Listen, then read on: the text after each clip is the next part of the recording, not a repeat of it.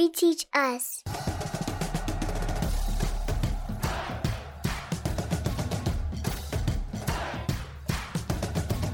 Welcome to the We Teach Us podcast, a space to reimagine our education system. This is episode three, and I'm your facilitator, Ryan Dalton.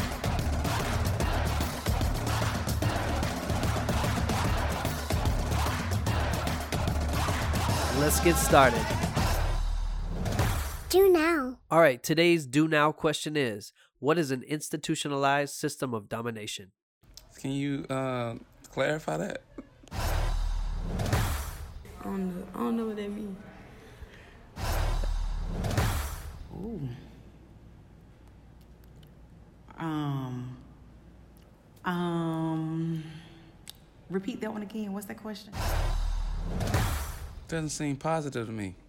So, um, I'm, you know, I'm, I'm math, so that you just messed me up with that word. Um, so, um, some things can be like if you're saying in education, um, when they see certain groups of people, or the person not as clean, or or they have a certain look, you automatically assume that they can't achieve as much, and that could be a system of domination. Oh, that's a tough one. Um, I really don't know. I think what comes to mind is a prison. How we, um, the majority of the um, prisoners are African American or a minority, and so I think they have many of them have been wrongly accused of, of different crimes or very minimal, I guess, crimes, and they've been they're in there for a long period of time. But I, I think I would say a, a prison who has really wronged our um, our minorities or African Americans.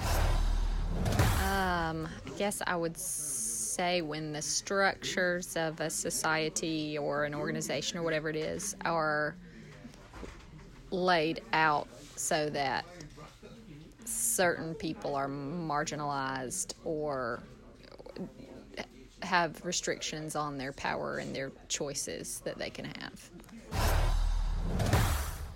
I really don't know that one, but if you elaborate more on that, with please. This week in the news. All right, sitting here with me this week for This Week in the News is my number one co teacher, my real life partner, and my wife, Ronnie's Dalton. Hey, Hey, how you doing? Good. How are you? Oh, awesome. As if we didn't just see each other a minute ago. All right, so let's get it started. Uh, my first article is from Spectrum News, New York One. Very localized news here.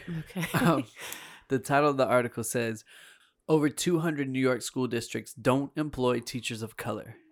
wow. So we're not talking about 200 schools. We're talking about 200 school districts, and districts are made up of multiple schools, and there is not one single solitary teacher of color in these 200 school districts in New York State. I am not surprised by that because, um, let's see, from K through 12, You grew up there. I was born and raised in New York. I went to elementary and middle school in Queens, and I had not one single black teacher. Wow. And I went to Sheepshead Bay High School. I don't know if I should I be mentioning. Shout out, shout out to Sheepshead Bay.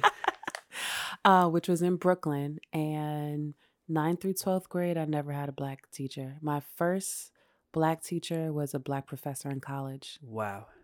So that does not surprise me. Uh, but that's still, it's pretty wild Yeah. to think that I went through my whole schooling experience never looking at somebody that looks like me up in front of the class. Yeah, incredibly wild. Um, it says here more than 200 New York State school districts don't have a single teacher of color, according to a draft report on educator diversity from State Education Department. From the State Education Department, um, it even is including New York City. So it says teacher diversity across the state rose between 2011 and 2017, and New York City has the highest number of teachers of color at only 42 percent. So if you think of how diverse New York City is, Right. 42% teachers of color is not that much, Not at all. but at least they do have some. right. Whereas the other 200 districts have none. Oh God. So that's ridiculous. I don't know what plans the state has though to address Right. this, but it needs to be addressed. Oh, they need to address that. Definitely. totally. All right. So what's your first article?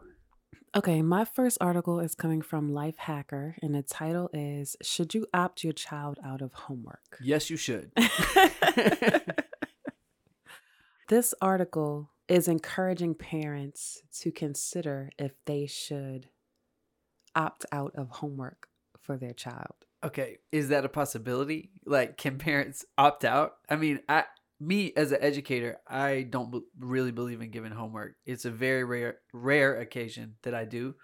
Um, but as a parent, can you? I mean, if that's one of the grades in the class of your student, can you opt out? Okay, so they're saying in elementary school, there's actually um, a requirement, like a suggested amount of time that students should be doing homework, which I was not aware of. Are you familiar with this? I know that um I, I didn't know there's a suggested amount of time per se, but I know for reading, I mean, the only way to get better at certain things is to practice it. So for reading, the only way to for students to really improve on reading is to spend time reading at home. But homework, uh, you know, falls into a different category. Well, they have, okay, it says, ask yourself Does your child's homework seem to help reinforce the concepts they're learning in school while also allowing them plenty of time to play outside or participate in other activities? Is your child struggling in a particular area and benefits from the extra practice? This is it. Does the workload follow the National Education Association's recommendations for the amount of time it takes to complete 10 to 20 minutes per night in first grade and an additional 10 minutes per grade level thereafter. I didn't know that that timing suggestion or recommendation existed. Uh, I didn't either. But so there's a certain amount of time that's appropriate for homework for each grade level. So they're saying if it's more than this time that's recommended, if it's not helping your child, if it if you notice that it's busy work, then you as a parent have the right to have a conversation with your child's teacher to say, "Hey, this I think is a reasonable amount of time and work for my my child to do." And I guess try to come up with some type of uh, compromise with the teacher.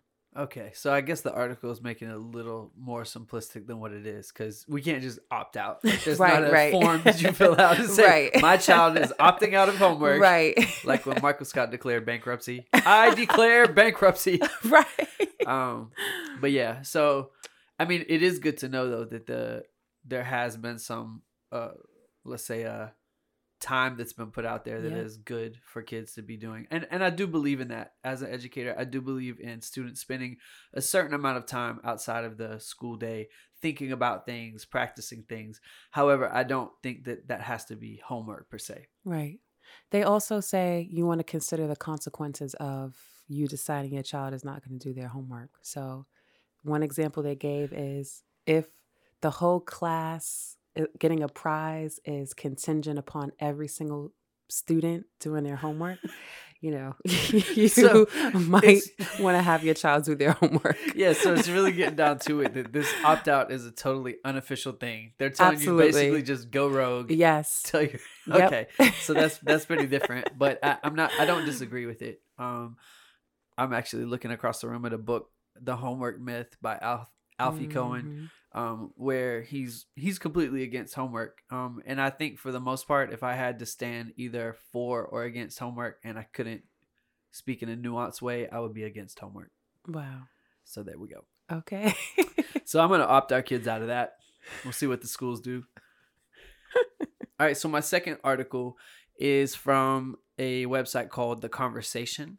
I had never heard of it up until now. okay. The title is America's Right is Lobbying Against South Africa's Sex Education Syllabus.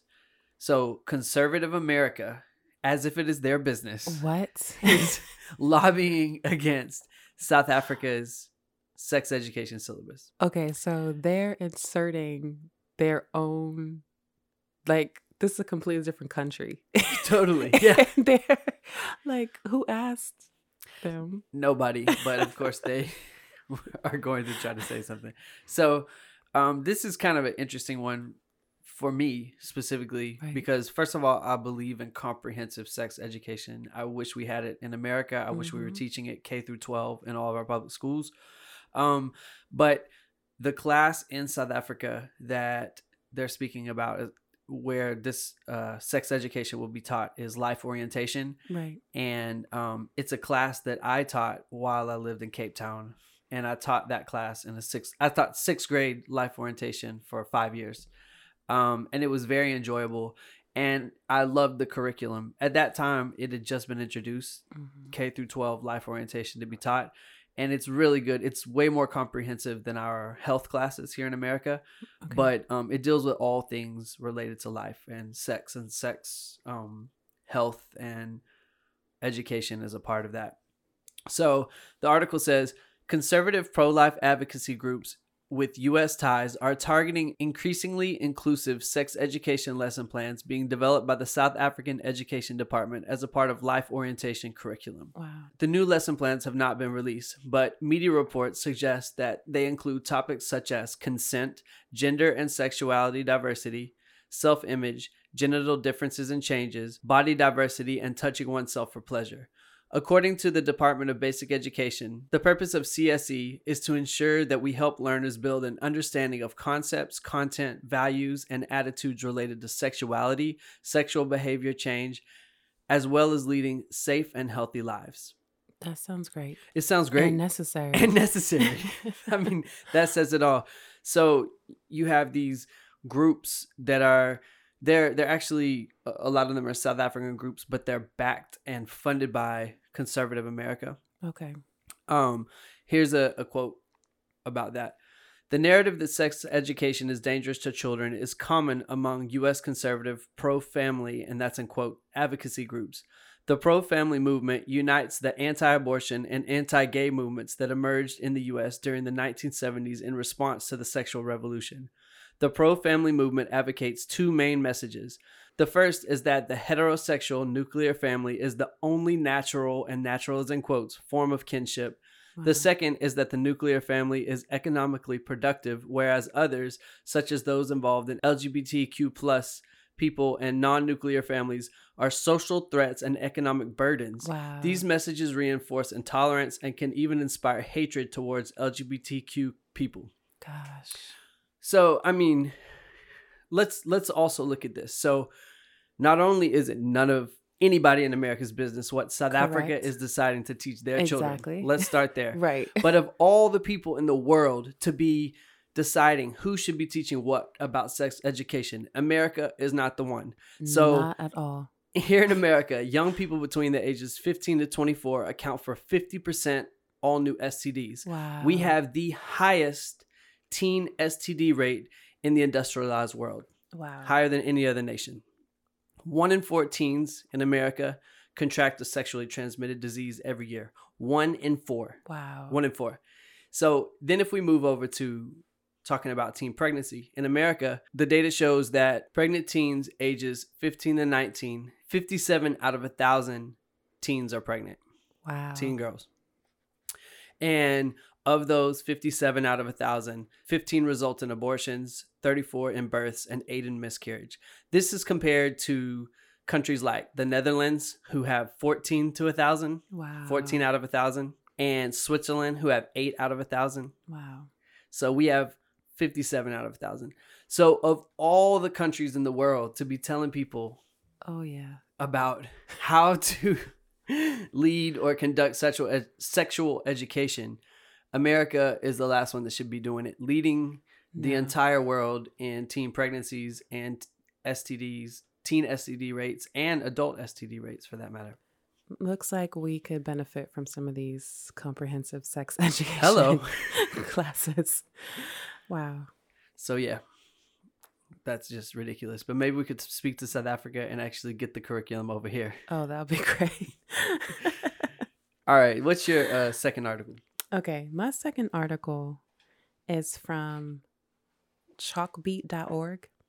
Okay. And the title says, Here's what we know and don't know about NYC's plan to create and overhaul 40 schools.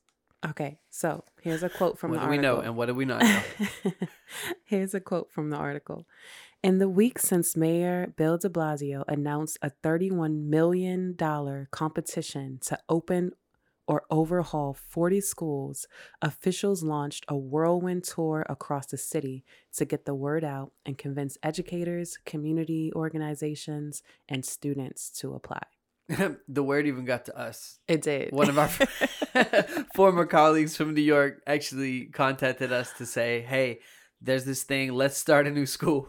It, yes, which is incredible. I mean, I, they realized that school as we know it is not really effective, and they're reaching out to anybody to submit proposals for school. So they will either open up new schools or go in and make some changes to existing schools. Awesome. Okay, things that we know the deadline, Okay. which is November 12th. There will be another deadline later on. So we still have time to submit our proposal. November 12th. is the first deadline. Okay. Okay. That's the first thing we know. Second thing we know, pretty much anybody can apply. Okay. Uh, third thing, winning teams are eligible for grants to implement their ideas. Now, it looks like you could win up to $500,000 to either launch a new school or overhaul an existing one. It is a one time gift, though. so, the next thing we know is that every borough will be represented. Okay. And from what I understand, they're really pushing people to think outside the box. Yes. They don't want standard, they don't want something that already exists. They're No. saying what we're doing now is not working. Exactly. And we want something innovative. Exactly. So, what we don't know is what kind of school designs the education department is looking for, which is exactly what you said the entire point. They don't want to give a box because they want people to just come up with whatever they think is going to help our situation. Um, we also don't know what kind of flexibility is really possible. This deals with testing, Yep. um, how much can we really uh, veer from what is required currently? Well, just on that though, that that was kind of one of my first questions to our friend who contacted us. I was like, uh, "Can we do alternate assessment? That's that's a big deal. I don't want standardized tests. Can we veer away from standards as much as possible? Right. because even what is determined that kids should be learning, I don't necessarily feel like they should. Right. Um, so yeah, it, those are still questions. We don't know. But they do say here they're willing to fight. If you come up with a proposal that is amazing, and with this, with regard to this particular thing about testing, it says they're willing to fight to try to maybe convince people that we don't really need that. So that's good. um i hope that i hope that they do find innovative people to do it i hope that it it works and i hope that it could be maybe a model of Right. what education can look like if we don't just keep going back to the old model over and over and over again so Yeah, I agree. I, i'm hopeful for it Me too. okay great All right. all right well that was this week in the news thank you again for joining me as usual Thank you for having me. it is uh, my pleasure I do. None of us asked to be here. Here on earth, that is. We weren't able to choose who we would be, where we would be born, when we would be born, or the circumstances we would be surrounded by upon birth. But we were all born thrust into a world that would immediately determine certain life trajectories, varying in ranges and extremities, merely based on who we are, where and when we were born, and other identifying factors that play into social constructs that were established long before we were even a glimmer in someone's eyes. We were all born into a world with a rich and terrible history, a world with pre existing ideas, beliefs, perspectives, structures, systems, hierarchies, and institutions, many of which are incredibly old, well established, and thoroughly maintained. We might not have started any of this, but from the time we were born, we became innocent participants of the machine. Well, at least we were innocent, or maybe just more unknowing, at birth. This world is full of ideas and beliefs. And as we know, ideas and beliefs can be powerful, wonderful, and beautiful. As we also know, ideas and beliefs can be ignorant, terrible, and harmful. Some of those bad ideas and warped beliefs are fairly inconsequential, whilst others are extremely toxic. Horrible ideas and beliefs like, oh, I don't know, one race is superior to another, or women should be subordinate to men, or heterosexuality is the norm and anything else is a perverted deviation.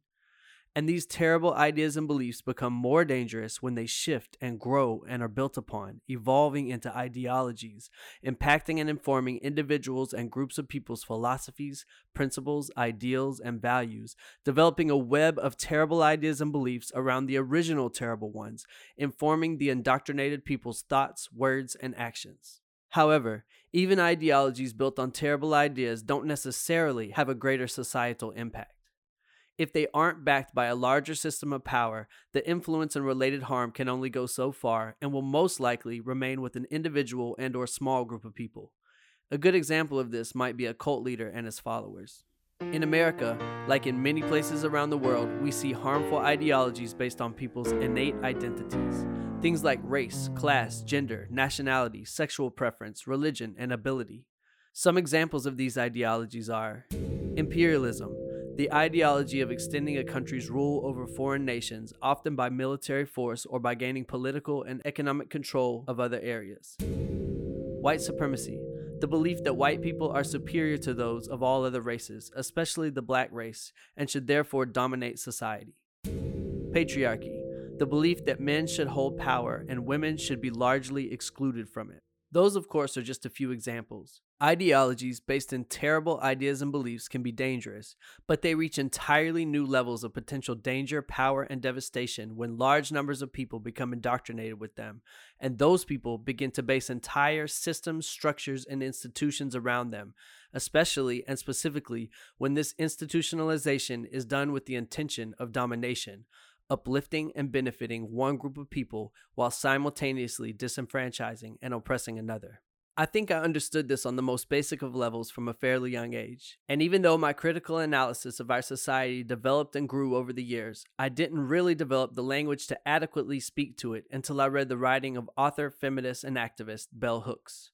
It was in her writing that I first read the term institutionalized systems of domination. Institutionalized, the process of establishing and embedding a conception within an organization, social system, or society as a whole.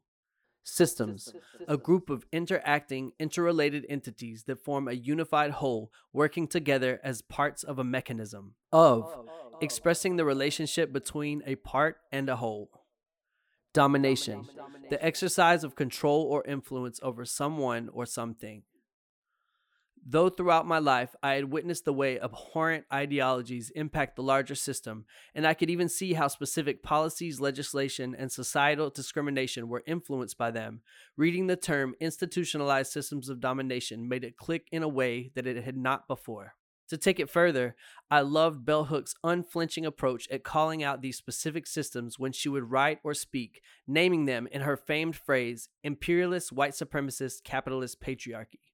She would speak about imperialist, white supremacist, capitalist, patriarchal America, or imperialist, white supremacist, capitalist, patriarchal values.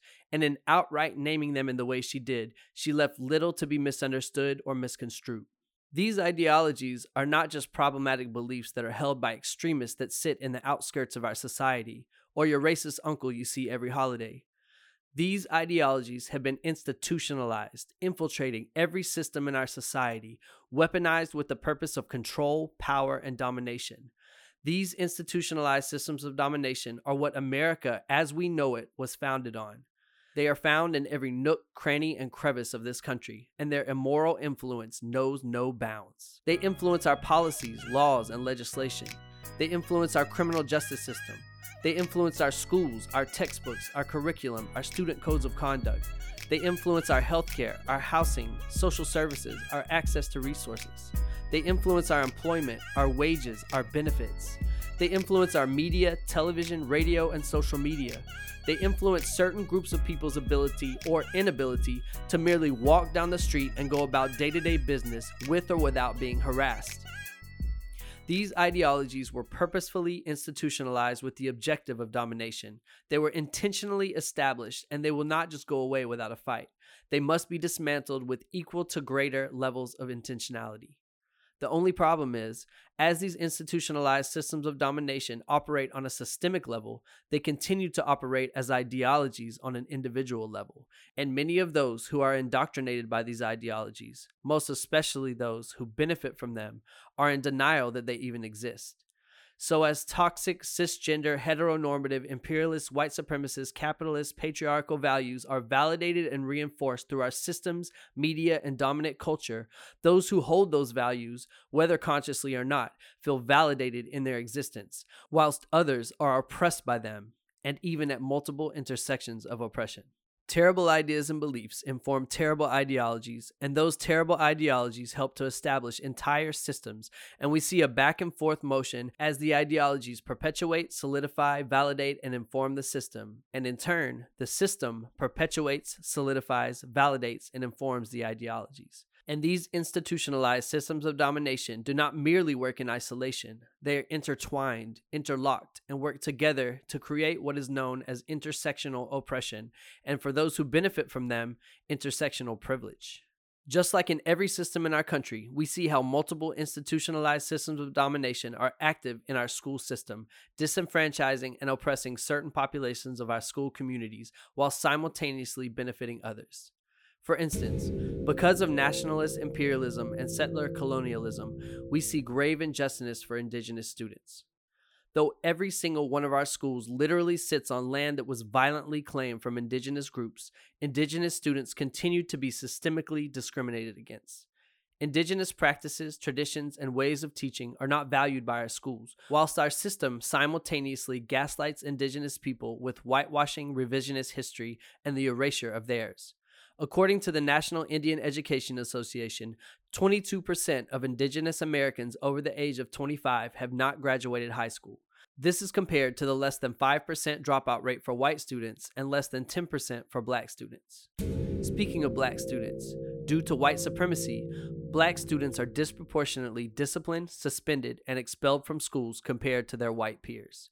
A federal report found that though black students only accounted for 15.5% of all public school students in the country, they represented about 39% of students suspended from schools during the 2013 2014 school year, an overrepresentation of about 23 percentage points.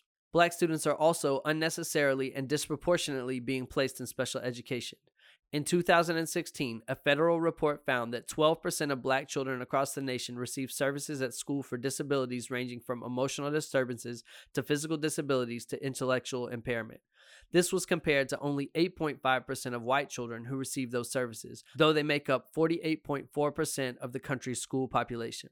And those are merely a few examples of how merely two institutionalized systems of domination are negatively impacting American students. And that is truly only the tip of the iceberg. Our schools and school communities are not only negatively impacted by the violence of these oppressive systems, our schooling system continues to be one of the main spaces these ideologies are fostered, indoctrinated, and perpetuated whether through ahistorical history told through an imperialist, white supremacist, capitalist, patriarchal lens, or through teacher bias, or through discriminatory discipline codes, or through the many other ways they are reinforced in our schools. These institutionalized systems of domination are being established, maintained, and perpetuated in the minds of our children through both explicit and implicit messages and actions. Those students and educators who benefit from them are given undue privilege and become emboldened with a warped sense of entitlement and superiority. Those students and educators who are oppressed by them are subjected to daily, overt, and covert disenfranchisement, violence, and terror enacted by these oppressive systems. As educators, I believe it is our role to educate beyond our curriculum and develop practices and pedagogy that lend themselves to education as a practice of freedom. I do not believe there is a such thing as being neutral when it comes to oppressive systems. We are either attempting to actively dismantle them or we are participants in their perpetuation. Bell Hooks wrote that once educators challenge the way institutionalized systems of domination are active in our classrooms and broader education system, we can begin to teach from a standpoint aimed at liberating the minds of our students rather than indoctrinating them. And though liberated minds are not the end result, Those liberated minds can be the force behind the revolution we need to dismantle the archaic, oppressive, institutionalized systems of domination.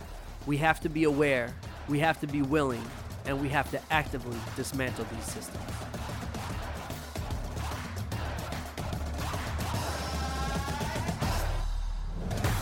We do.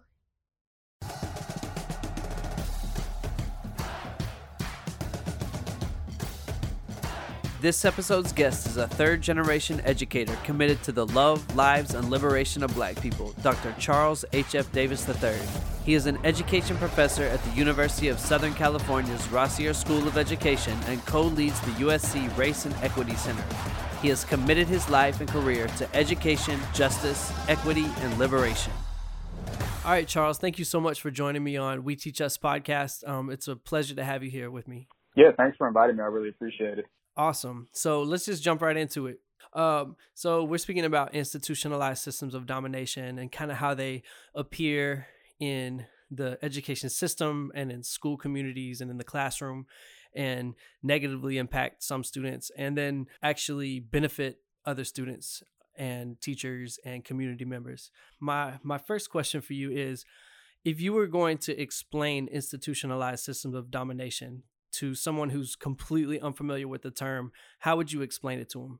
Uh, wow, so that's a very good question. Um, you're testing my my pedagogical skills with this one, uh, right? Like being in academia, it's like you just get used to using jargon that everybody supposedly understands. Right. Um, but I think part of it is just breaking down like what already is sort of like a complex thing, um, right? And so when we think about what we mean by institutionalization, essentially it's just like an established practice or set of customs, um, usually that are reflected in some part of society. So there's, you know, it's been normalized to some extent. This is just what we do.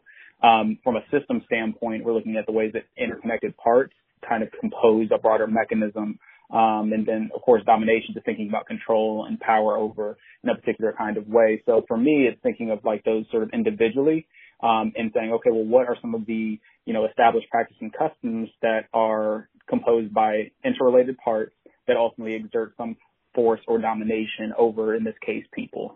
Um, and so when we think about what those things may look like, um, I think we're really easy to identify like institutionalized systems, at least in U.S. society. You can think about like housing, education, mass incarceration, um, that these are institutionalized systems of how we do society. But often we're not always thinking about how power is a very big component of that, hmm. even though these systems are very different. But in many ways, power is functioning almost always already within each of these systems in terms of, you know, who has access to housing, or when we think about home ownership, who has access to the means and like getting loans and loans they can afford to have housing.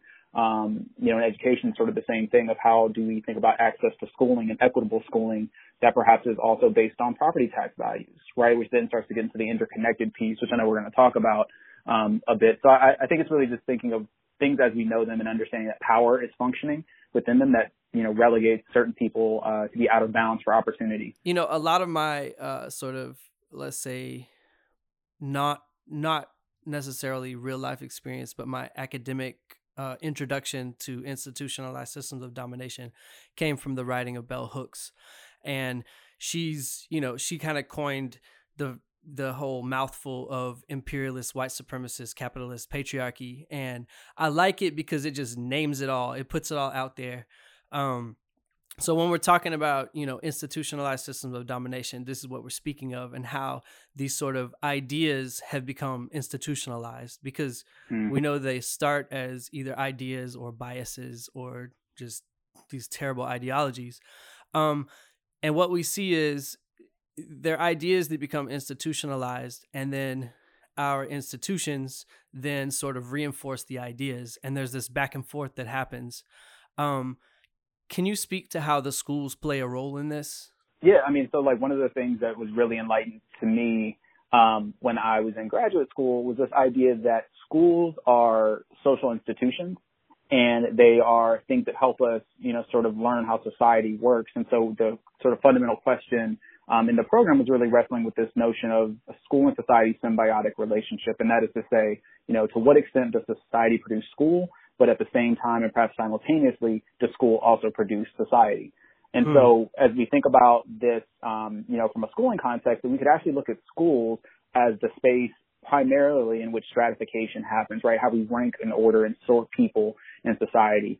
Um, and so from an institutional standpoint, um, at, you know, at best, schools represent sort of the, the best and worst parts of how society functions, right? And so where you think in terms of the bell hook sense of, um, these institutionalized systems, um, and we're thinking about something like the way that capitalism functions in school. We've all seen in recent news, right? Like these states or school districts who are like, oh, students cannot have access to like things that all the other students can because they have school lunch debt. Even though Right. we should, you know, really live in a society that you have access to basic meals and schools should be able to provide that really free, free of cost. Um, and so, you know, that's in one way where we see that schools sort of not only function in a capitalist sort of way where they put profits over people, Mm. right? But that, um, that in large part, the way that people are thinking about capitalism also begins to trickle into other aspects of how schooling functions across not just the K-12 space, but also in higher education, right? We can think about the NCAA sports, um, intercollegiate athletics at the division one level and how much money is generated in that particular space despite players largely being disenfranchised from, from benefiting or profiting in any type of way. Um, you know, and that's sort of like maybe the easiest sort of location of that. But, um, you know, we talked a bit earlier about how, you know, property taxes in many ways are what determines the ability for schools to have resources. Mm. And so in, in a society where homeownership isn't readily accessible, one can only imagine in an environment in which those who are living are not actually able to be homeowners and therefore can't pay property taxes, that their schools are now tied up within this other form of the capitalist system by the way of assets and, uh, and, and tax bases, um, where, you know, if you just live in a bad neighborhood, you go to a bad school Mm. um, unless we try to institutionalize some sort of you know system that allows for those kids to go to other schools. But then that's a very small amount, and they're usually made out to be these sort of like racialized exceptions rather than the rule. Um, and we're not taking account for like again, what is the system's role in having put them in that situation in the first place, and then wanting to extract at their will and pleasure who they can make exceptions of, as if to say that this is about individualism and not about a larger social systemic structure. Um, and so again, we see these, you know, in a tons of ways in, in schools. And probably the last thing I'll say is, you know, we think about mass incarceration, right? We are very, I think, much familiar at this point with the notion of what the school to prison pipeline is. But even thinking about how early in age we are criminalizing black and brown youth, that really puts them on that pathway, not just in terms of the discipline and the way we think about carceral punishment, even in schooling context, but also how that has social social psycho uh, social psychological implications for how folks are seeing themselves, right? Yeah. And so if you're like at an early age only taught to see yourself as a criminal or as a, as violent, then inevitably you're going to internalize and reproduce that, right? Um, and so I think that goes to the point of how like these ideologies are feeding the system and the system's reinforcing it, even when you don't benefit from it directly, right? This like internalized notion Right. of being different or less than, um, wanting to respond in some way to that, then they reinforce that stereotype. Um, and I think the important thing to note about the way these ideologies and systems work is that they are primarily functioning for their own benefit, right? Um, Yeah. So they are, and even we are, you know, there are, you know, folks of color who engage in many of the same like white supremacist practices that affect students of color. Um, and, you know, they end up being like very much a part of that system as well, doing what I call white folks work. Um, Hmm. not recognizing that the things that perhaps they might individually be against or, you know, even in academia, people who write about these things in these colorful ways often engage in the same types of practices because we're not challenging just sort of like the ideological foundation of how we think about basic stuff like teaching and learning, for example, um, that, you know, as you can sort of attest to as someone in the classroom, right, it's like for some teachers, a lack of pedagogical skill ends up creating more issues in terms of classroom management than it does say anything about whether students can learn. Absolutely. Absolutely. And so then we kind of like resort to these things about just how we think that, you know, even like ageism within the classroom of how like as a younger person, the way you should respond and quote unquote respect adults, even if it's not, you know, a mutual experience. Um, so yeah, I mean, there's tons of ways that schools are a part of that, um, that process of what, you know, we call in the academic space social reproduction, if you will, um, and that it really just, as much as it can be possible as a liberatory space and a, and a space that can be helpful and useful as it is for, for many folks, at the same time, it can be a place that's debilitating um, and something that, you know, continues just to do what society already does outside of the classroom space. Yeah, and so I mean, you gave some great examples of uh, like individual ways that these individual uh, sort of structures are working to oppress and disenfranchise students. Um, but we also know that these institutionalized systems of domination don't only work in isolation that they interact with each other they feed off of each other um, like what kimberly crenshaw spoke about they have intersections. Can you speak to that um, in a classroom or school community how we might see how these various ideologies and institutionalized ideologies feed off of each other and play into each other? Yeah absolutely. Um, so I think, you know, as we sort of are alluding to and talking about Crenshaw's intersectionality, one of the sort of um, things with that term, right, is like it kind of gets thrown around a lot, you know, now everything seems to be appearing intersectional. And, not just, you know, whether we're doing credit to or honoring the fact that Kimberly Crenshaw is the, the genesis of that, you know, alongside with Patricia Hill Collins' early work. But in fact, it lacks often a systemic um, assessment or analysis. And we think about it in like the identity context. And even right. more so that when we talk about intersectionality, which, you know, I think is up for debate as, you know, as far as intellectually goes, perhaps, but I find it really troubling when people want to engage in intersectional critique and then race is the thing that's like not a part of it, even though it's very central and the thing around which many of the other systems um, are pivoting in the model. Exactly. Right. And so when I think about that, what, that means in schools, it's like, okay, when we're talking about the school to prison pipeline and this sort of mass incarceration, you know, a lot of the conversation has um, been centered around sort of men of color within this particular space, right? And how like, you know, black boys in particular are like overly criminalized and, you know, seen to be as threats and then treated as such. And, you know, from the point of being suspended from school and now as a result of the suspension, they're, you know, doing something that maybe otherwise they wouldn't be doing if they were in school and then get picked up by the police and now they're in juvenile detention and then that cycle sort of repeats itself. Um, that becomes the predominant narrative, right? and So part of what Kimberly Crenshaw is, is talking about is by using intersectionality, we realize that this is not fundamentally just a race issue. But more importantly, by looking through an intersectional frame, it doesn't allow for the stories of, say, black girls who are pushed out and criminalized in school as well to be theoretically erased from how we understand the school to prison pipeline. And so part of that is not saying that we should look at whether black boys and black girls are perhaps suspended and or expelled at the same rate, right? And we should. But we also have to look at black girls in relation to their white counterparts or to other racial groups to understand that there's also a disparity there that may even be more pronounced than that between black boys and white boys. Right. And and you use the term pushed out and there's like uh, an entire book that Monique Morris wrote on that very topic. So, so like the film comes out and like I'm super gassed about it. I'm trying to figure out how to get it in my classroom. Yep. super, super important. So, right. But like that's part of like what we don't recognize often when we think it's like, oh, it's just a race thing or it's just a gender thing um, when it's always those things working in concert with one another. Yeah, and I think uh, what we see often too is yeah, I, I like that you brought up how intersectionality is just kind of thrown around, and people don't really take that uh, critical race theory into it because that to me it's almost I, have seen it in uh, when I taught some post grad classes in Brooklyn. Um, mm-hmm. Some students who, let's say, uh, a gay white male, felt that they they they were against us speaking about racism and white supremacy so much in class and trying to dismantle it because they were like, well, I've been oppressed too. I've I've been through this, and mm-hmm. it's not. I think they in in speaking about other forms of oppression, they feel like theirs is invalidated when it's not. Right. But but yeah, we to to look at it critically and as you said, like take it to the broader system and have mm-hmm you know, I, I don't know how you put it, but I think you said the uh, systemic analysis of it. Right, right. Because I mean, like we're not in competition, right? Like that's not the point of the exercise. Is to see exactly. the most oppressed. We're not engaged trying to engage in the oppression Olympics.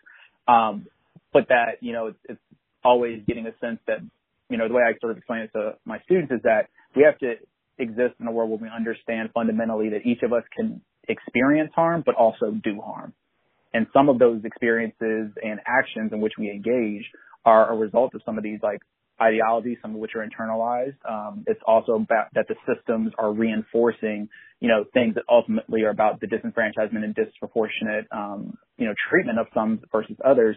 And so it's always a question of thinking, you know, when we look at the systemic analysis at the highest level, then yes, as a um, white gay male, one could experience oppression and marginalization as an example, but it's not because they're white, right? It's right. because of one being gay and existing in this heteronormative society.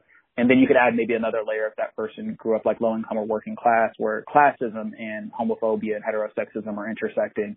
But again, you know, from a race standpoint, that's a central component in which one would probably could argue that it wouldn't be appropriate to use that particular analysis to describe the experiences of, you know, working class or low income white gay men. Right. And and that's what we've also seen, I think, uh, specifically with white people and specifically with poor white people, we've seen we've seen people struggle to understand the idea of privilege and mm-hmm. they only relate it to, to, privilege in a monetary sense and right. especially someone who grew up without a lot of money uh, a white person they say well i also had hardships i also grew up and they attribute that to being not privileged when I think they're totally misunderstanding the idea that we're talking about privilege that's connected to a broader system, like you said, that reinforces either the um, benefits that come from that system or the disenfranchisement. Yeah, absolutely. Um, you know, I, I think as um, people are trying to understand a lot of these things that they're challenged by the sort of cognitive dissonance, right, or the lack or confusion or um, competing feelings that they have about being able to occupy both spaces simultaneously. And it kind of points to what um, Dr. Reverend Jamie Washington talks about in, in, in, his work of this notion that many of us are easily and perhaps even more readily available to act out of the pain of our marginalization without acknowledging sort of the arrogance of our power and privilege. Mm. And I think this is like very indicative of how, you know, you know, there's a lot of conversation um, you know, about and between black men and women on Twitter, for example, where both you and I are very active. And, you know, there are so many black men who feel like they have to compete for airspace and time to talk about what we experience as brothers, but then don't want to lend the same space and time to not only, uh, you know, understand what black women are experiencing, but even be able to situate ourselves within a broader collective who's a part of this problem, right? Because we think of this only as an individual um, interpersonal exercise, not realizing that, you know, in many ways we're bystanders to a lot of the things that take place and happen um, simply because we can't recognize that we're both, again, be able to be subjugated in one way and then also subjugate other people. Um, but it's really important, and schools reinforce this in terms of like how we think about teaching and learning and the way classrooms are constructed, um, right? Because again, from a modeled individualism, which is very much a part of the, I'll say, American pedagogical project, um, is to think that individually is the goal. When a lot of us come from communities in which like collective sense of selves are very, very, you know, big and schools actually try to pull that away, right? Did you do your own work? Yep. Right. And kind of like don't think about group work or collective exercises, which is partly, you know, another conversation about how society is functioning now, but that it's about you as an individual and perhaps maybe the, you know, other side of this where it's not as pronounced, but, um, you know, when we think about teams, it's only really in the context of sport that these things perhaps come up in this way, right? But that's still also to a very particular benefit. And even within sport, it's saying, you know, we make it really clear about who's going to have an opportunity to go to the league, even though we're willing to package and sell the dream to everybody who wants to apply.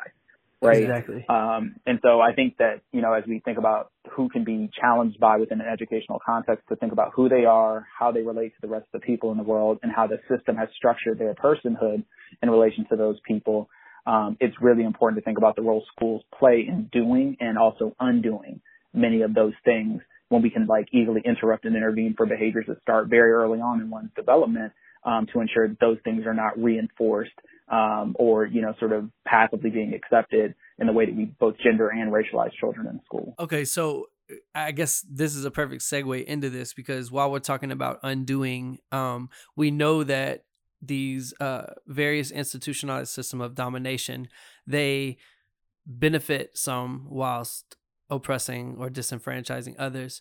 Um, mm-hmm. In the school community and in the system and in the classroom setting, how are teachers and students who benefit from them? How are they impacted by these? How does it sort of manifest in these settings? Oh, wow. I mean, it can be a lot of ways, right? So I think that, you know, as people who work in education context, um, you know, we're very familiar that the K-12 space is predominated by, I think like 82% white practitioners. And we're seeing a lot of articles of recent that are like, oh, you know, we want more men of color to be engaged in the, in the teaching practice, for which there are tons of reasons why that doesn't happen. And then also we know that all students benefit from having diverse levels of instruction. But um, when I think about you know those uh, from whom benefit, so if we think about the 82% number, most of those are also white women, yeah. right? And when we think about the lens of like white feminism, perhaps is like this lacks a certain level of criticality or, mm. or, a significant level of criticality, even when we think about the later scholarship um, that really pushes and advances some of these ideas like intersectionality, then I think we have to wonder about, you know, for white women who are engaged in teaching practice for them to look at perhaps how they engage in discipline in their classroom, right? and sort of um, perhaps subconsciously even given the messaging they receive not only in their own educational upbringing, the things that are reinforced by media, um, you know, et cetera, et cetera, looking at the disciplinary track record in which perhaps many of the students whom they have engaged in disciplinary action, um, you know, recommended for suspension or detention or expulsion, like any of these things, and this really across the practitioner ladder, all of which is mostly white as well, um, that those folks then up being uh, predominantly black or brown.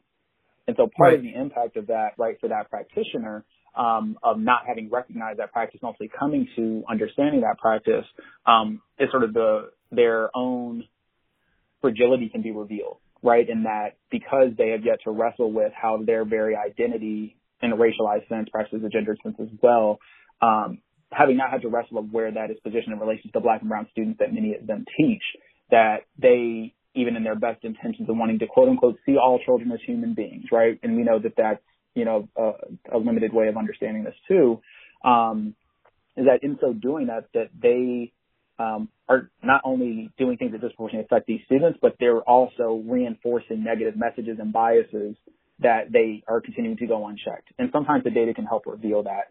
But then it's not just what's happening in the schools, but can that also be built out in terms of the way that they relate to people outside of school and context? Because these schools happen in locations. And in many of these locations, especially in like urban schools, right? A lot of the teachers don't even live in the neighborhood. Right. And so part of it is that the messaging they're even engaging with and are seeing and not resisting as they go to and from school, um, or the assumptions they make about where these kids come from and sort of the deficit laden perspectives of the value of community in those spaces. Um, that this now is part of their worldview of an entire set of folks, an entire set of people. And that doesn't mean there aren't some very like legitimate and statistical realities that folks are facing, right? That the material conditions, um, you know, are, are not problem, uh, problematic in some sort of way. But then what does it mean to go through the world as a human being and seeing people at every level, at every age, at every sort of developmental trajectory and making these assumptions about them instead of interrogating how, you know, you actually exist in relation to them. Um, that creates, you know, a set of sort of negative perceptions, biases, and stereotypes that are almost insurmountable if they're not directly addressed. Um, and so that's more like, I think, an abstract kind of way of thinking about it. I would say perhaps a, a more concrete way, um, for example, is that it, it often misapplies um, a lens in which there needs to be focused. And part of what I mean by that, when we think about things like school shootings, right? And we think Yeah. about who the perpetrators of school shootings tend to be, or mass shootings generally, right? They're white boys and men. And so if you're so preoccupied as a white practitioner, what your black and brown kids are doing by way of like discipline, needing to be punished, et cetera, and you're missing signals perhaps from a white student, right, who's exhibiting certain behaviors that would be otherwise interpreted by a professional as, as something of concern, right? Right. You're so worried about who you deemed or let society deem as criminal and not the person actually that's going to perpetrate the crime. And then you might miss some of those signals by having these biases, thinking that only certain kids are bad and other kids are just misunderstood. Right. Obviously, we see this play out in society. Then with um, I I, recently saw it was I, I forget where it happened, but it was a, a black police officer who had showed up to the scene Mm-hmm. to he he was the police officer that showed up to the scene, and uh, another white police officer shot him Yep. because he perceived him as a threat.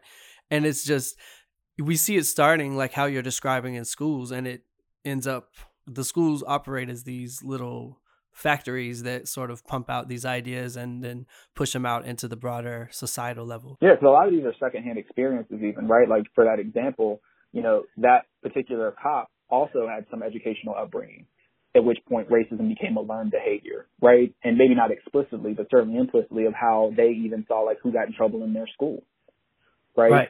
Um, and the kids that he was told not to hang out with.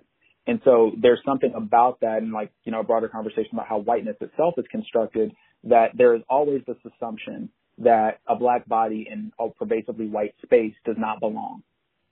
Mm. Right. And not even, and not even just that it doesn't belong, that I, as an individual white person, have a responsibility, right, to ensure that they're what we call like the absolute right to exclude, right? That like I can get them out the paint, as we would say.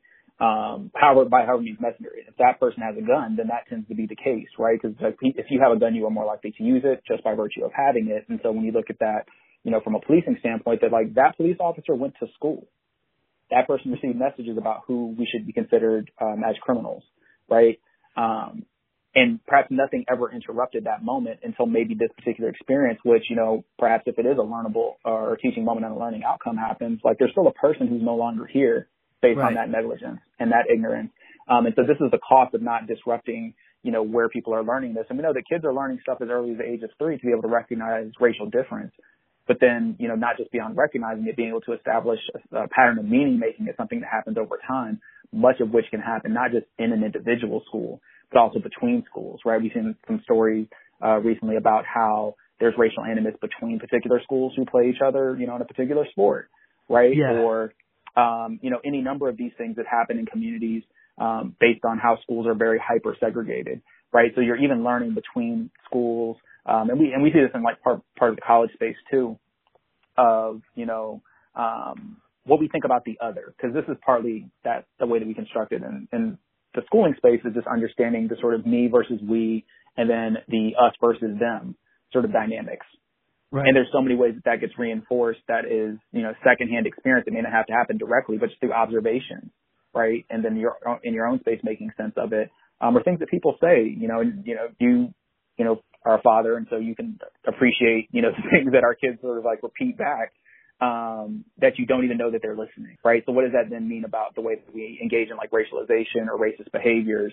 Um, or what are the implications of that further down the road when we haven't interrupted with intention um, the way that we develop these biases? Yeah, so that that sort of brings me to a question I wanted to ask later, but I want to go ahead and go to it now since we're kind of in this mode. You know, some people would say it's not the teacher's responsibility to name and call out and dismantle these systems of oppression and various wrongs in the classroom.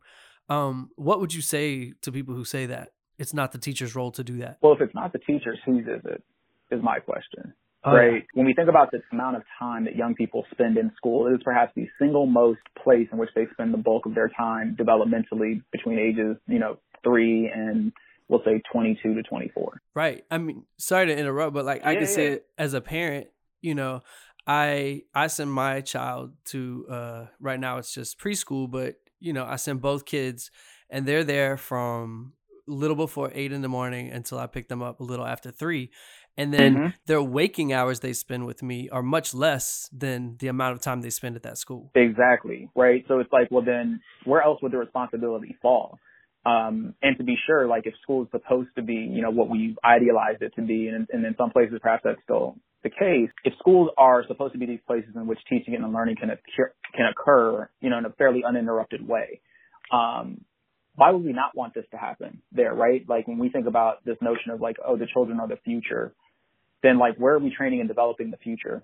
And what is the future that we all want to live in? Um, and so that's sort of my question is like, okay, well, fine. Maybe you say teachers shouldn't do this, but then who is responsible? Because then we have, we've already agreed that it should be done. We're just now Right. saying who should do it.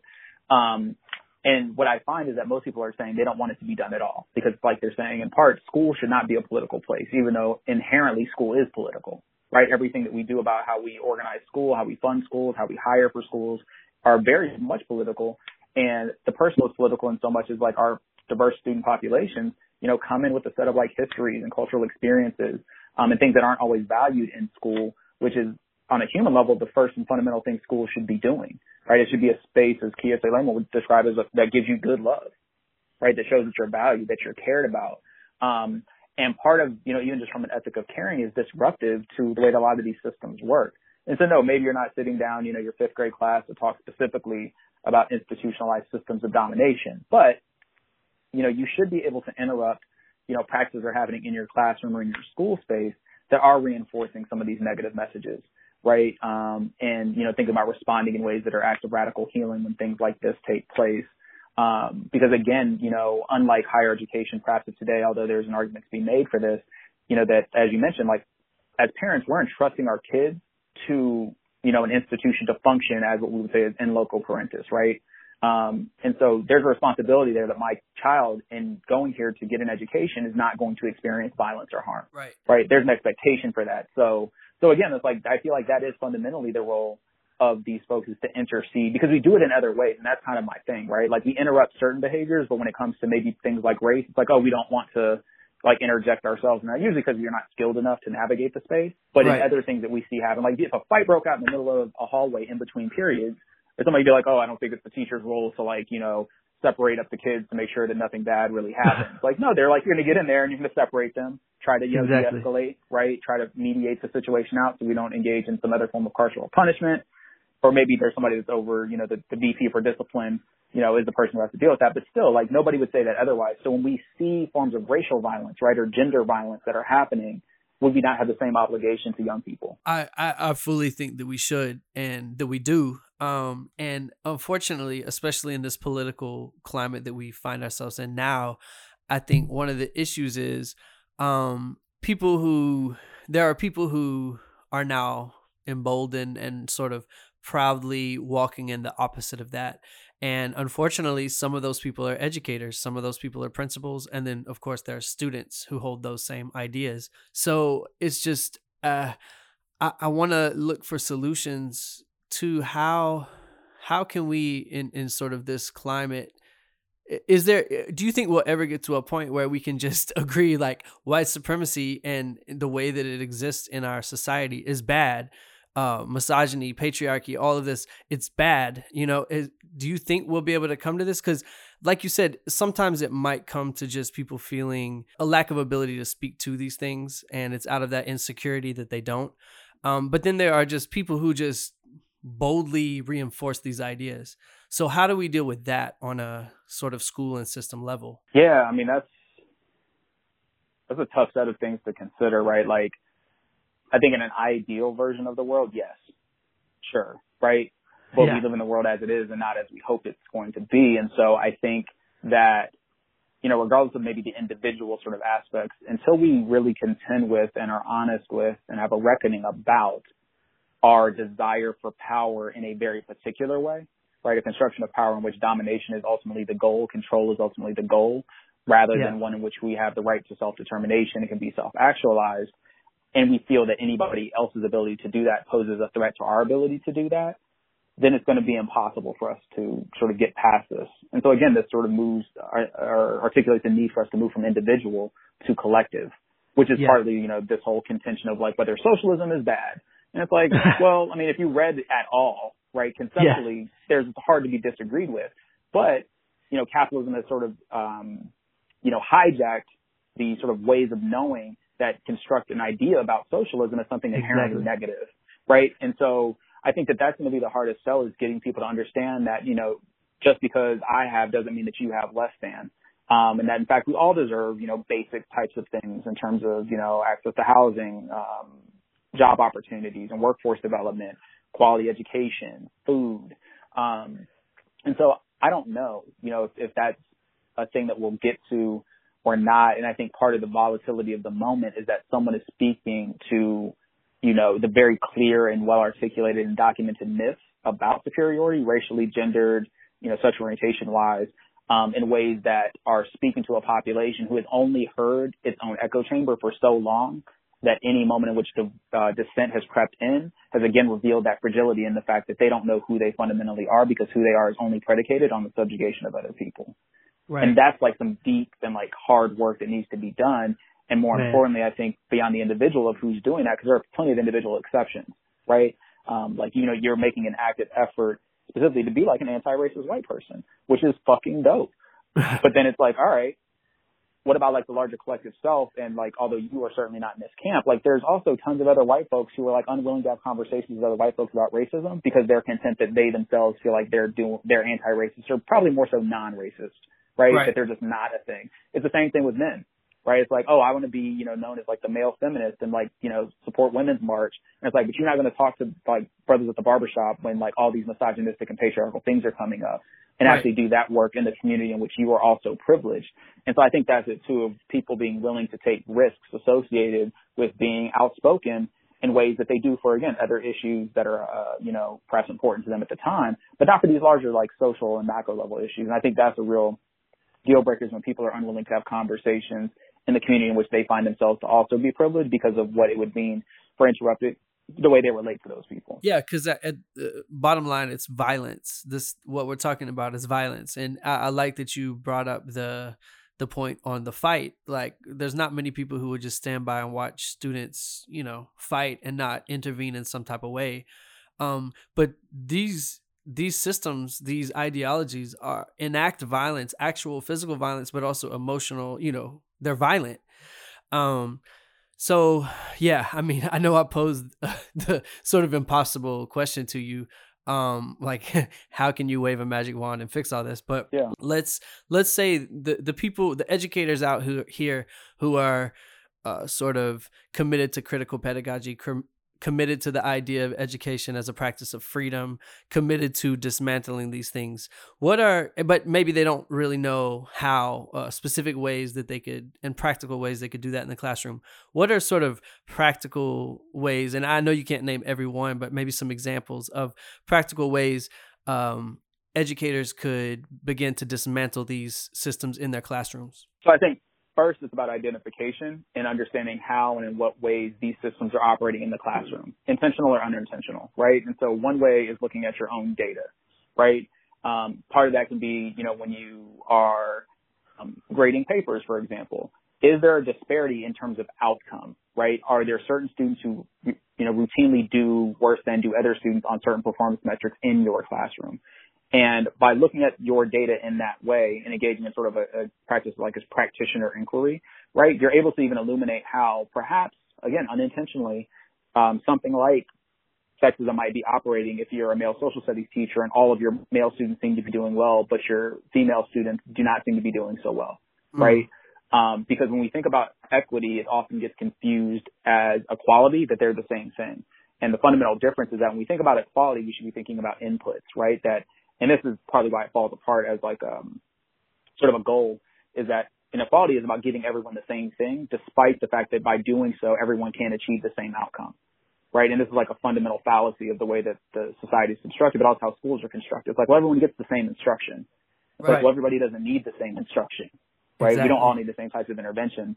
And so when we're thinking about equity, we have to say, all right, well, let me look at the outcomes and the measures that are important in my classroom and see if there's some level of parity in which all students are actually achieving more or less the same types of outcomes. Um, and so then you're able to identify like in which areas you need to have an intervention. Um, and you'll have to ultimately figure out, you know, decide what that may look like. But I think one, you know, easy feedback mechanism is like talking and engaging with your students and having them give you feedback on like your pedagogy right? And they uh, don't use those particular words, but like yeah. it's so weird that it's like we'll go to like all these professional developments with other teachers, we'll exchange a bunch of ideas about best practices, and like all of our students are both like both of y'all are trash, so I don't know why you're talking about how good this exactly. practice. But we won't just ask them, right? And part of it's that that adultism, as if like you know we know what we're doing because we've been to college and you know we spend hours planning these lessons, and there's like yo, it's just not hitting, bro. Like I don't know what you want me to tell you, um, and actually enlist students as co-conspirators almost in the educational process, right? You can do this at different levels in different ways, but I think engaging with students and asking them in some ways, like, what do they want, right? How do they want to be engaged? And what ways could this, you know, idea or instruction be more um, engaging for them? You know, having perhaps students who are perhaps more engaged than, than other students also being willing to help you understand and see how those things work. Um, but I think it also goes into a conversation about how we evaluate teachers or how like you know, peer observations happen and sort of the high stakesness of the way that we're observing and engaging with teachers that they don't have room for mistakes. Um, but yeah, I think so looking at the data for one, talking to students, um, for two, to see what can happen. And then I think the professional practice part, um, one of the things that Howard Stevenson talked about, he's a um, professor at Penn's Graduate School of Education, but he wrote um, a book in particular around like the idea of racial literacy and racial proficiency. And so when we think about racism, for example, and I think this would apply to sexism and to other uh, systemic oppressions that operate in these interpersonal ways, is that we get so wrapped up in the conversation about moral character, right? Which is how like calling someone a racist seems to be worse than the racist thing that they did. yeah. Right. Um, and it's saying, well, let's move away from a character-based analysis or assessment of a person, and let's talk about competency, right? Uh. Surely, if you have a certain competency, then you don't make certain missteps, at least as frequently. And when you do, you know what to do to address them with that particular person, right? And so I think that's the challenge when, you know, if you're an educator and you're not going through this continuing education moment and one even perhaps beyond like the certification purposes where you realize like, oh, there is this actual issue in which black girls are being pushed out of school, right? So if I don't even know that that's a thing, I might not even know to look for that in my school or in my classroom. And so part of it's like we're mediating that racial literacy to think that like, oh, girls just don't get in trouble as much as boys until we start looking at race within the context of like girls and, you know, the various punishment systems in our schools. And so I think we have to commit to an exercise in which we are perpetual students of practice and of Oh. theory. Um, and that's inside and outside of formal education spaces, right? Being a teacher in and of itself is one of the most difficult jobs in the world. So the idea of even being able to like lesson plan, grade, you know, work with students, design curriculum, oh, have time for some leisurely reading, much less if you're also like a parent and a partner and all these other competing um, things that you have. But we also have to sort of weigh the consequences of not doing that work, right? And so I think whatever folks can do to continue to improve what they know and work with people who perhaps know a little bit more to understand um, these things is going to be really, really important because the other thing is although we may have learned potentially about race or about sexism um, or something in a graduate program, which in most cases we don't because we're really bad at preparing teachers in these programs too, um, that, that even if one learned about those things, that these things are often like changing in how they manifest. And so you don't get to learn about it one time back in graduate school and then never have to worry about it again. Um, or that you can address, you know, what needs to be in terms of an intervention in the same way you would have done it 10 years ago. Um, because Right. these things are constantly changing. So you have to be in like, uh, you know, a relationship with the knowledge base, with the practice base, and really be committed to learning from folks, um, and, and teaching yourself in some ways about how to, to do this better. And then we also have to hold school leaders accountable um, for you know investing in teachers to get this type of work. Right? If diversity, equity, inclusion are all the buzzwords right now, it's like, well, what does your school look like in terms of representation for one, but then two, what types of folks are in your school and how are you committing to co- increasing their competencies in those areas, as opposed to just making it like a thing that we care about as a school now, and nobody's actually teaching me how to do like culturally sustaining practices. Yeah, that's great. And it even kind of makes me wish that this was a mandatory part of teacher training, that Mm-hmm. this sort of uh, critical lens would be a part just as important as lesson planning, as classroom management, and all these things. Because it all actually is interconnected, anyways. Are you able to speak to, uh, in a school community and a classroom setting, uh, how language specifically is used to perpetuate these uh, systems of oppression and kind of maintain and uphold them. Um, language that teachers and students use, how they can perpetuate these ideas. Uh, yeah. I mean, there's so many ways that language plays itself out um, in terms of like the words that we choose and like when we choose to use them. Um, I think we can take like the most extreme example of you know again that students are coming into this space with their own lived experiences, their own histories, um, and so when I think about like where people acquire language, right, that it's not something that it's developed in school, but it's acquired elsewhere um, and sort of the associations we make with words that, you know, there's that story about the, was it the, was it a counselor or like a school resource officer or some, something and some white kids called him the N word, but then he Oh. like had to leave or something. Right. Yep. That's exactly what happened. So it's like, well, what what happens in that moment is not just obviously the inherent violence in the word itself being used by white folks against black folks historically and now, right? But then like what unfolded as a result of that then also ascribes meaning to not just the word, but who gets to say it and with what power, Right. right? And so there's all these ways that language becomes both a beginning and even an end in some cases of how we make sense of our relationships in the world and how we're located in it. And so when I think about other language of terms of like what we, what attributes that we ascribe to um, boys and girls in schooling contexts, right, and even gender nonconforming youth in schooling contexts in ways that signal to those students how they should value the personhood of the person to their left or to the right. Right. and you know we think about like the adjectives that we use to describe certain students right? And we know that that is gendered um, inherently um, or the things on which we decide to focus right? We could very easily um, I always do this sort of exercise in my education and social change course with undergraduates and I try to get a stock of like how many and I'm also like a very you know very private very white you know quote unquote elite although that's hugely questionable right now right institution and I'm just like, just by show of hands, how many of you are in the in some version of a gifted and talented program? And almost all the hands raise up, which is not Wow. surprising, right? Given that you know there's this sort of pedigree upon which institutions are building, right? Like to get into a good elementary school, you got to get into like the top pre-K, right? To get into a shot at like a top college prep high school, you got to go to the right middle school. So when I think about that, and in this case, it's um, mostly students of color. Um, I often ask ask them, okay, so that's fine, but then how did that make you feel as a student of color in probably a predominantly white context to be one of few in that space, even though you were made out to be gifted. And then what did that signal to you about who you were and who everybody else who looks like you were? Right. Mm. And part of it is that in the language of exceptionalism, right, that you deserve and you have earned and you and you and you and you, not only, you know, in theory could help someone think of themselves in a better light, but then it also says something about the people who look like them that are not there.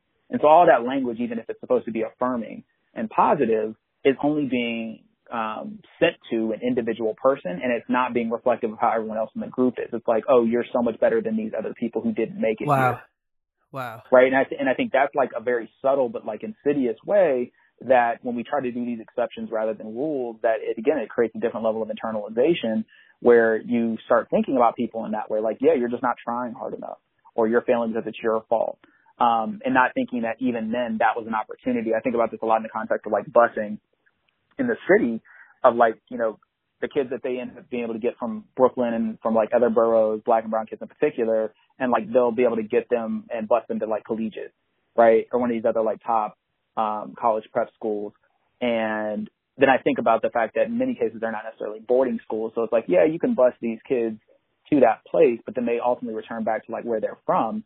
And then how are they interpreting like sort of their access in a way that, you know, the school is going to say, oh, we got these kids from Brownsville and now they're going to Harvard, right?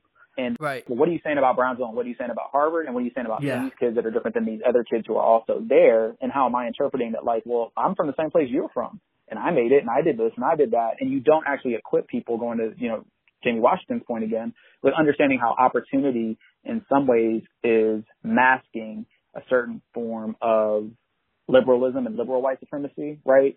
Yeah. Um, and, and I think that's like a deeper maybe level uh, of analysis of thinking about it. But like language is all a part of that in terms of the way we think about these buzzwords in education, right? Like access, choice, opportunity, et cetera, et cetera. Like all of them are very much laden in you know the very bell hook sense of the word with you know capitalist, patriarchal, white supremacist underbellies um, of even how we construct the notion of something like merit, right?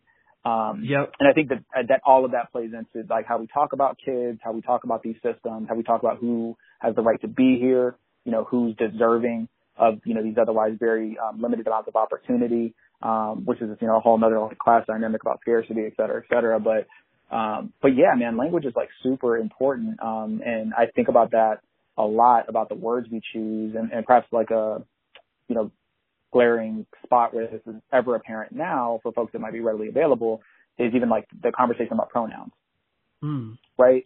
Um, and so, you know, we know more and more that, you know, younger people are finding ways to be affirmed in how they um, experience the world and how they perform and engage in performance of their gender um, and choose to represent themselves um, and are called to represent themselves in certain ways. And we have all of this pushback for people who just don't want to change an institutionalized way that language has operated Right. right? Even if, even if someone's like, no, these are my pronouns, and then like people are trying to argue with you about what, and it's like, wait, so I don't have autonomy and the right to do what I need to do for me because you are just uncomfortable with being able to just change the words that you use, right? Because you're just used to it. Um, and I think that's something that you know a lot of people are wrestling with now um, in terms of the practice. Yeah, totally. I mean, it's it's interesting that you bring that up because uh, I had a little retreat at the beginning of this school year that we we went on as a school, and uh, we had a speaker come, and he was talking about uh, a, a good thing to start off the year with is asking your class, your students, their preferred pronouns. Um, and I was like, that's awesome. And I was very surprised to see educators around me who were opposed to that idea, who were like, no, what? Why would we ask them that? What? And I was like, wait a minute, what is going on?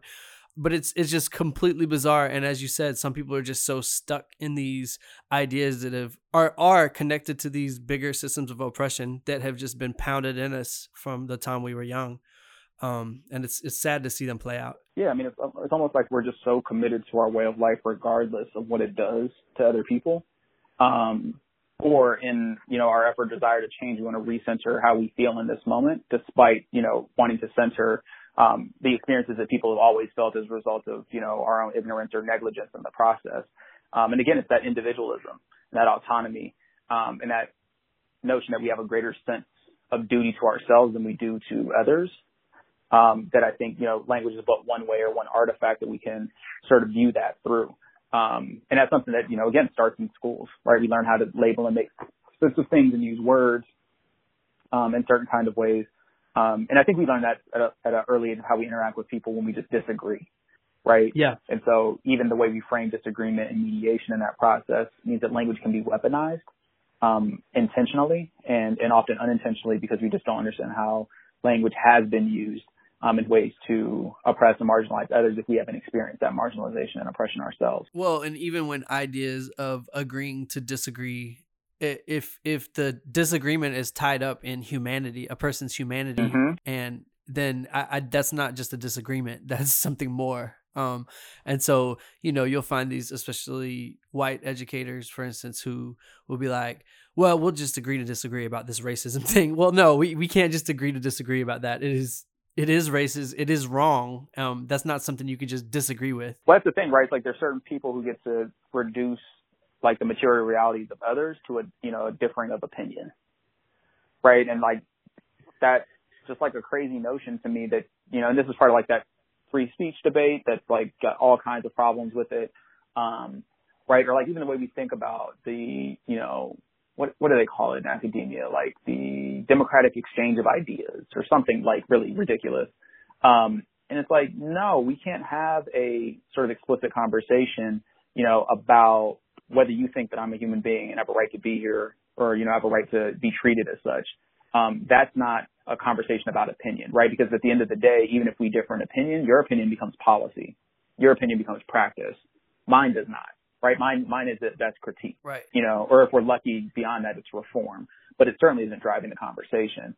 Um, and I think that that is, you know, a very, very big part where we misunderstand that school if it is to function a place in which we can engage in the democratic debate of ideas, that we also have to question the political um, motivations of many of the ideas that have been put forward. And this is like at the central part of Ibram X. Kendi's work as he thinks about what it means to have ideology be attached to policy and practice that produces inequitable outcomes, and that being our measure of racism rather than just interpersonal assessments of people's intentions, right? Um, right. Because the idea is at the root of that, and then we show it codified in the way that policy is made, and then the way that it's implemented. Because even when we have reformation policy, and you see this in no better place than in the schooling context, right? We're trying to like redress and reform the things that are not going wrong. That if we're not explicit in what we're trying to do and who we're trying to affect, inevitably the marginalization still gets perpetuated, right? We say we right. want to institute a policy for all students, and it's like, well, you you really want to do this for particular groups of black and brown kids, but you don't want to say that because you don't want white people to get upset. Exactly. Right? And then by doing that, now white folks are saying, well, do wait, do I have access? Even though this group is like explicitly dedicated to supporting these groups of students, and people are saying, well, we're not saying that you can't come, right? But the question Yeah. is like, well, why do you need to be there? Yeah, exactly. right? Like you had everything else. Why do you need Black History Month to also now be the place where we're doing programming that we only get to do perhaps in this space based on how our school district is set up, Right. right? Um, and that's just like so ludicrous that this is how power works, right? And that power is, if it's determined in part by our ability to exclude others, then that's how the only way we know how to operationalize it. And so when we can't do that, then that becomes the point of contention for those that are in those privileged positions. Man, well, I, I could literally sit and talk to you about this for hours and hours. This has been an amazing conversation. Um, do you do you have any final thoughts? You do you like want to get off your chest that we you feel like we didn't cover, or any anything else you we would like to add to the conversation? Um, I mean, I think I think I just want to return to your appeal or question of like whether people can kind of change. Um, I think it is a noble and ambitious goal for us to have because I think we have to dream radically about what is possible in school, right? Um, and so the only thing I kind of want to leave out on is that, you know, one, despite the various challenges that we are experiencing, a part of, perhaps even perpetuated at times, that we have to know that a better world is possible. Mm. Um, that we have to really commit to the fundamental exercise of what Robin Kelley calls freedom dreaming and, and imagining the somewhere in advance of nowhere, right? That we have to sort of put as our North Star the furthest possibility of what a free world looks like, right? Not a free world for us as individuals and that I individually can be free, but that all of us can be free. We can have the right to self-determination. We can be who it is that we want to be, uh, without respect to other things put in place to ensure that that doesn't happen. And I think it's important to dream in that particular way because no one raises themselves to low expectations. And this is exactly what we do in our schools, right? And so if we can, you know, actually set the bar as far as it possibly can go, anytime that we fall short, we'll still be making measurable progress because we set it so far in advance. If our goals are, you know, easily achieved, right, then they're not ambitious enough. Mm, Um, and. I think we have to think of schools as a place in which radical imagination can take root, not just for ourselves as practitioners, but for like the generations that we're training and developing instead of a, a you know, raising them in some ways, which is why standards and high stakes testing in some areas restrict what people can engage as teachers, teachers and learners. Um, is that we want them to be better than we were and to have a version of possibility that we never thought could happen, right? And and people have sort of you know perverted you know the election of Barack Obama in that particular kind of way, which is not you know all completely negative um, for sure, but it's like we need new modes of possibility, many of which are sitting in the seats in our classrooms right now, and that's what we have to cultivate. The job of an educator is not to simply deposit information, if at all, Oh. into students, right? But it's actually to bring out of them what's already there, to nurture, to develop, and that has to be wildly imaginable. Because if it isn't, we're setting ourselves up for failure, right? In the future, will look either exactly the same as it does now, or even more bleak than our past. And I think that's just a really critically important part as like an overarching frame. Like, what are you doing to stimulate, you know, radical imagination and freedom dreams for folks that are in your classrooms? How do they see themselves in ways they've never seen themselves before? And in turn, how as a result of that pedagogical practice might we see ourselves in some other version that we never knew was possible either? That's that's beautiful, and I mean a great place to end on. So, thank you for that. And it also, even though all of this is overwhelming and even as you might put it bleak you know that that helps end on a bit of a hopeful note that we can we are creative and we are imaginative and we need to bring that into our classrooms and hope for better and and hope for change with each other and uh, with our kids and you know with our peers and colleagues Absolutely. so i'm sure after this conversation people are going to want to know how they can either get involved in something you're involved with or follow you um what are do you want to share your various links or how can people get in touch with you or follow you Um, so you can check me out on Twitter and Instagram at HF Davis. Um, you can go to hfdavis.com. It's my uh, website. Um, go and kind of do some redevelopments, but you can grab the new book that's up there. Um, and you know, just reach out to me um, if you're in the Los Angeles area doing this work. Uh, definitely love to connect. Um, and if not, you know, get involved with what's happening locally. Whatever the issue may be, there's already people doing amazing work on that, but that doesn't mean they don't need support and new members. So check them out. awesome well uh this this conversation was so amazing like i said i wish we could have talked for hours and hours um but i definitely hope to have you back uh, I really appreciate you for all the work you do. You know, I don't get to see you in person, but I see you online all the time, and um, I know that you're a strong voice for justice, a strong voice for what's right, and um, yeah, you as an educator, you, you make us look good out there too. So I really appreciate that. Uh, I appreciate you, man. Thanks for having me on, and I'll come back anytime. All right, awesome.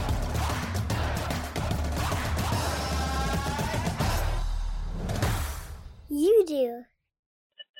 Hi, uh, my name is Deja. I'm an educator calling in from Newark, New Jersey. Um, and I just wanted to share uh, one or two things that I do to dismantle institutionalized systems of domination in my classroom and school community. Um, the first thing I do is treat my kids with compassion. You know, I show them grace and help them understand that making mistakes is okay. I make mistakes too as an adult, learning how to say sorry to them when, you know, I know that I've done something wrong. Um, another thing that I do is refuse to participate in oppressive classroom routines and procedures that are set by the school. Um, things like silent lunch. Um, why am I assigning a child silent lunch or work lunch or community service around the school for their behavior? You know, things like that. Um, and then also being able to hold my coworkers accountable for the harmful practices that they use. You know, there have been times where I've seen coworkers, you know, yoke a child up, you know, because they've gotten to their wits end with the child's behavior when all they could have done was just maybe pull the kids to the side and ask a question to really understand like what was troubling the child to act that way. So I think, you know, having patience is a start. Really seeing our children as people and not as, oh, you're the child, I'm the adult. And then also before taking a disciplinary action or a measure, pause it for a second to like really like assess yourself because if you're angry and you're, you know, livid, you're going to approach the situation in the same way. So really just taking a moment, taking a deep breath and really thinking about like, okay, so how do I handle this situation between the child? And, you know, it's really dismantling that me versus you, like feeling that usually lives in classrooms where children are expected to just receive information, whereas, you know, I'm the teacher, I'm the authoritative figure in the classroom.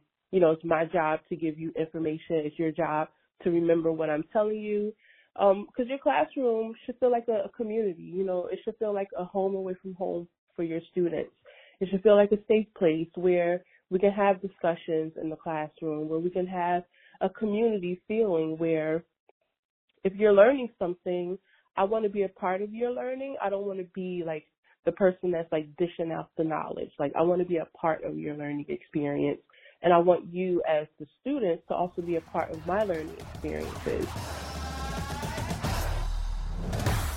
Is it your homework?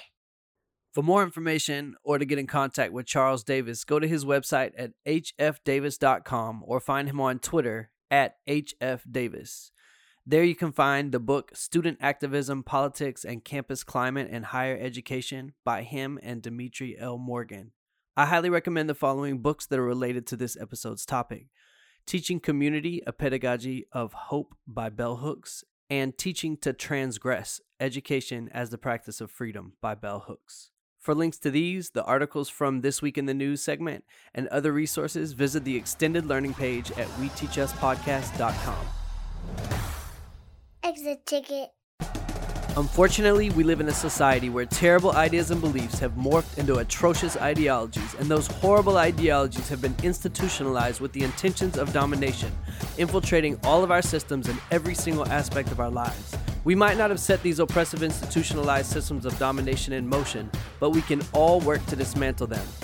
Our schools and school systems are not only negatively impacted by these institutionalized systems of domination, they have also become greenhouses that further support the growth of the toxic ideologies behind these oppressive systems. As Archbishop Desmond Tutu once said, if you are neutral in situations of injustice, you have chosen the side of the oppressor. If an elephant has its foot on the tail of a mouse and you say that you are neutral, the mouse will not appreciate your neutrality. When it comes to oppressive systems, there is no such thing as neutrality. We either benefit from them or are disenfranchised by them. And as educators, we cannot afford to be neutral. We must fight back. We have to partake in daily, active, intentional work to dismantle these systems. As Charles said, we have to dream radically about what is possible in our schools. Thanks for tuning in to this episode of We Teach Us. Visit our website at WeTeachUsPodcast.com. Follow and interact with us on Twitter and Instagram at We Teach Us. Like our Facebook page at facebook.com backslash We Teach Us Podcast. And call in and leave a voicemail to give your input for the You Do segment at 615 348 7303. Lastly, subscribe to, rate, and review We Teach Us on whatever streaming platform you're listening on and spread the word. We, teach us.